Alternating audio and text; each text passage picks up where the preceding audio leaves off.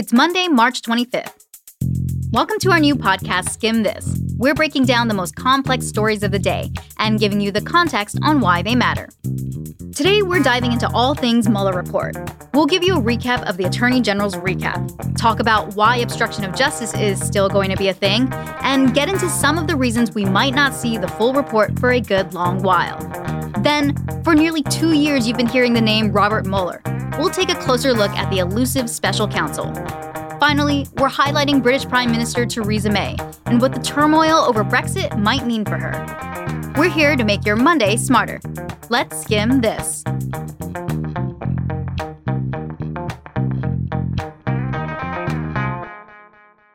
Today's episode is presented by H&R Block. Skimm this makes your evenings smarter. H&R Block makes your tax season smarter. They decode taxes like we decode the news, and they've got your back, however you choose to file.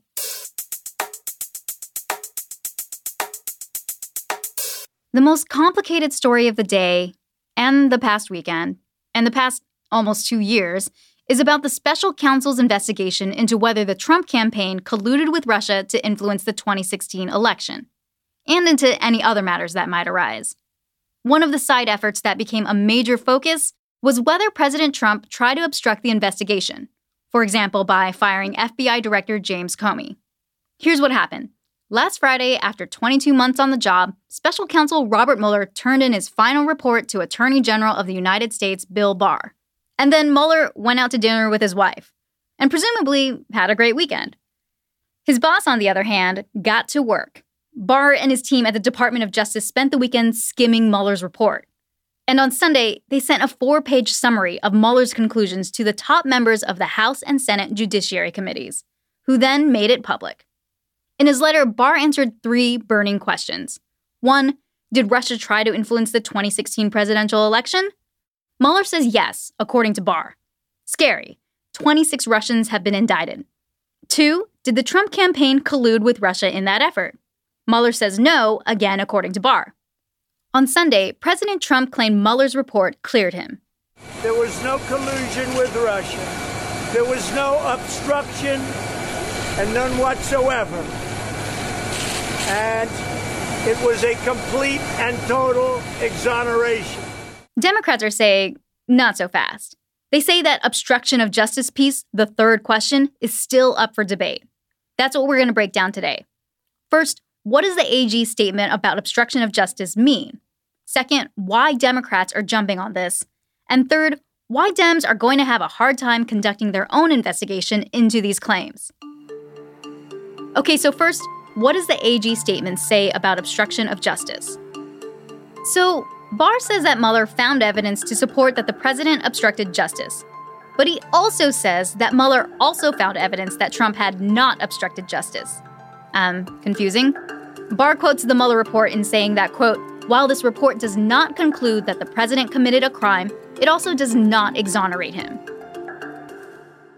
Pass the buck, toss the hot potato, punt on that. Whatever you want to call it, that's what Mueller basically did here. To the AG, who, as a political appointee, reports directly to the president. Barr and his number two, Deputy Attorney General Rod Rosenstein, say that the evidence Mueller gathered in support of obstruction of justice isn't enough for them to prosecute President Trump. But that's not the end of the investigation into whether President Trump tried to obstruct justice to prevent the Russia investigation from going forward. Which brings us to part two. Remember, Mueller wasn't the only one looking into this. Congress is too. House Democrats are investigating the White House for abuses of power, corruption, and obstruction of justice. The top Democrat on the House Judiciary Committee, Jerry Nadler, said this on Sunday. We're going to press forward with that, and as part of that, we're going to press forward with trying to with getting the entire report and the underlying evidence so that we don't have to recreate it. The entire report and the underlying evidence. That means Dems want everything Mueller had, even the stuff that didn't make it into the report. The House already passed a bipartisan resolution calling for the report to be released publicly. The Senate blocked it. Barr himself says he's open to releasing the report with some blackouts. Which brings us to part three why it could be hard for Dems to conduct their own investigation into these claims. First, Mueller used grand juries to gather records and testimony from witnesses. Federal law keeps that grand jury information under lock and key, even hidden from Congress. unless a judge grants permission. Barr also says that he can't release any information related to ongoing investigations, like the state and federal investigations into President Trump's business deals that Mueller referred to other offices. And some of the information in the report may be classified. Most members of Congress usually aren't allowed to see classified information. So if the House Judiciary Committee wants access, they'll have to negotiate with Barr on that. All of that means that this could turn into a court battle. Democrats trying to get a hold of these documents and of the blackout sections of the Mueller report, while the Trump administration fights back. Congressman Nadler also says he wants Attorney General Barr to testify before Congress. So wait for that. So, what's the skim? On a national level, we're still getting hourly updates on who knows what about the Mueller report. While Democrats have begun sending out invites for people to testify at their hearings, some Republicans are gearing up for their own fight. And after 22 months of being on the defensive in the Mueller probe, they're going on the offense. Senator Lindsey Graham, the chairman of the Senate Judiciary Committee, says they're going to look into whether the FBI was playing politics by opening up that investigation into the Trump campaign ahead of the 2016 election. A lot of people expected that the Mueller report would have all the answers. But this release and the way Mueller's conclusions have been made public is raising a lot more questions. And with just over 19 months left before the next presidential election, it's clear that this report will keep coming up in Congress, in the White House, and on the 2020 campaign trail. So the man of the hour is Robert Mueller. More on who he is in just a sec.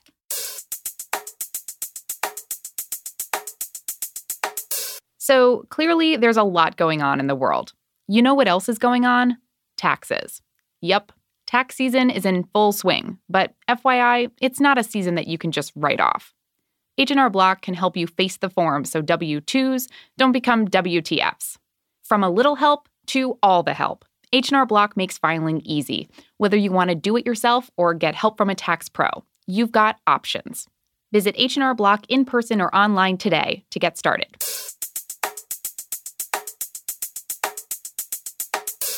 Since he handed over his report to the DOJ on Friday, everyone's been talking about Robert Mueller like he's some kind of mythical figure that finally emerged from behind a wall of paperwork and secrecy. So today, we're going to bring you three things to know about Robert Swan Mueller III. Yep, Swan is his middle name. First, who was this guy before he was synonymous with the Russia investigation? Before he became the special counsel, the most impressive bullet on his resume was head of the FBI. Mueller took over the Bureau in 2001, just a week before the 9 11 attacks. Over the next 12 years, he transformed the FBI from a department that just enforced the law to one that gathers intelligence and fights terrorism around the world. Throughout his career, he's had a reputation for being a real stand up guy, on both sides of the aisle. That's the second thing to know about him. When President Obama wanted to extend Mueller's term as FBI director, Congress agreed. The hyperpartisan Senate unanimously confirmed him, 100 to 0. President Trump still says the investigation was a witch hunt. But today, he also acknowledged that Mueller acted honorably. And Mueller's stellar reputation might actually help President Trump against those who think there's still more to investigate. Which brings us to the question everyone's asking now that the report is finally out Will we get to hear from Mueller himself? Unclear. Like we said before, Democrats want to read his full report and or hear from Mueller. They don't trust that Attorney General Barr has told them everything. Here's House Intelligence Committee Chairman Adam Schiff on ABC last month. Well, we will obviously subpoena the report. Uh, we will bring Bob Mueller in to testify before Congress. We will take it to court if necessary. Uh, and in the end, I think the department understands they're going to have to make this public. But it's not really that cut and dry.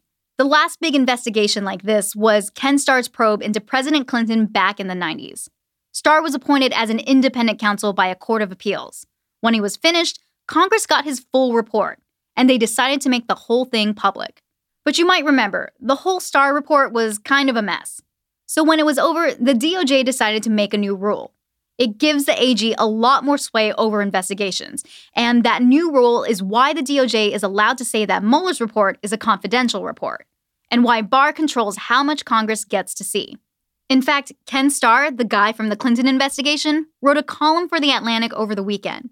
He says Mueller, quote, must remain silent.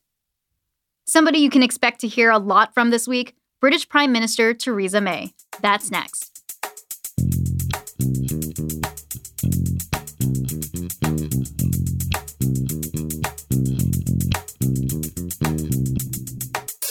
Another person probably wishing she could take an extended vacation British Prime Minister Theresa May.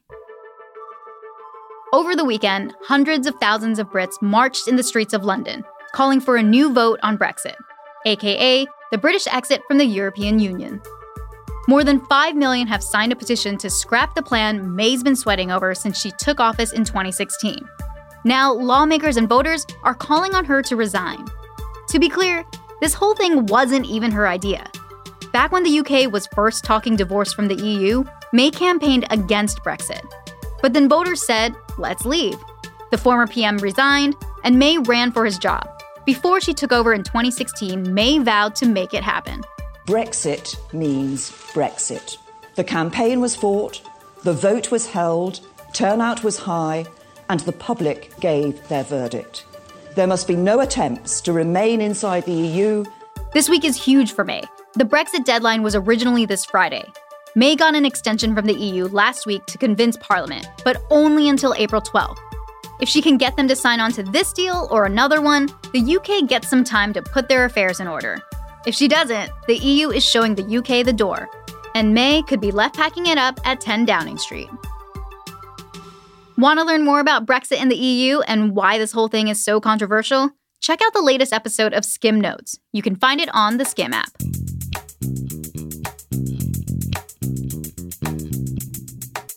Before we go today, we have a fun fact coming to you from Apple. And no, it's not another iPhone. Today, Apple announced it's getting into subscription services for video, gaming, and the news, aka Apple TV channels, Apple Arcade, and Apple News Plus.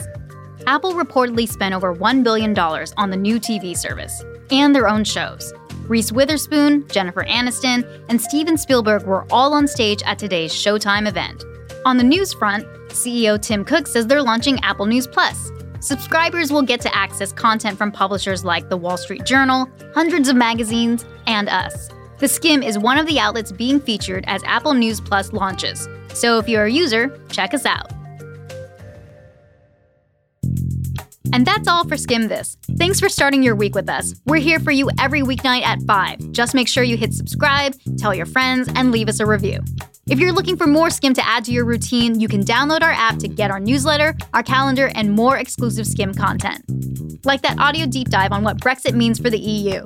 It's available in your App Store.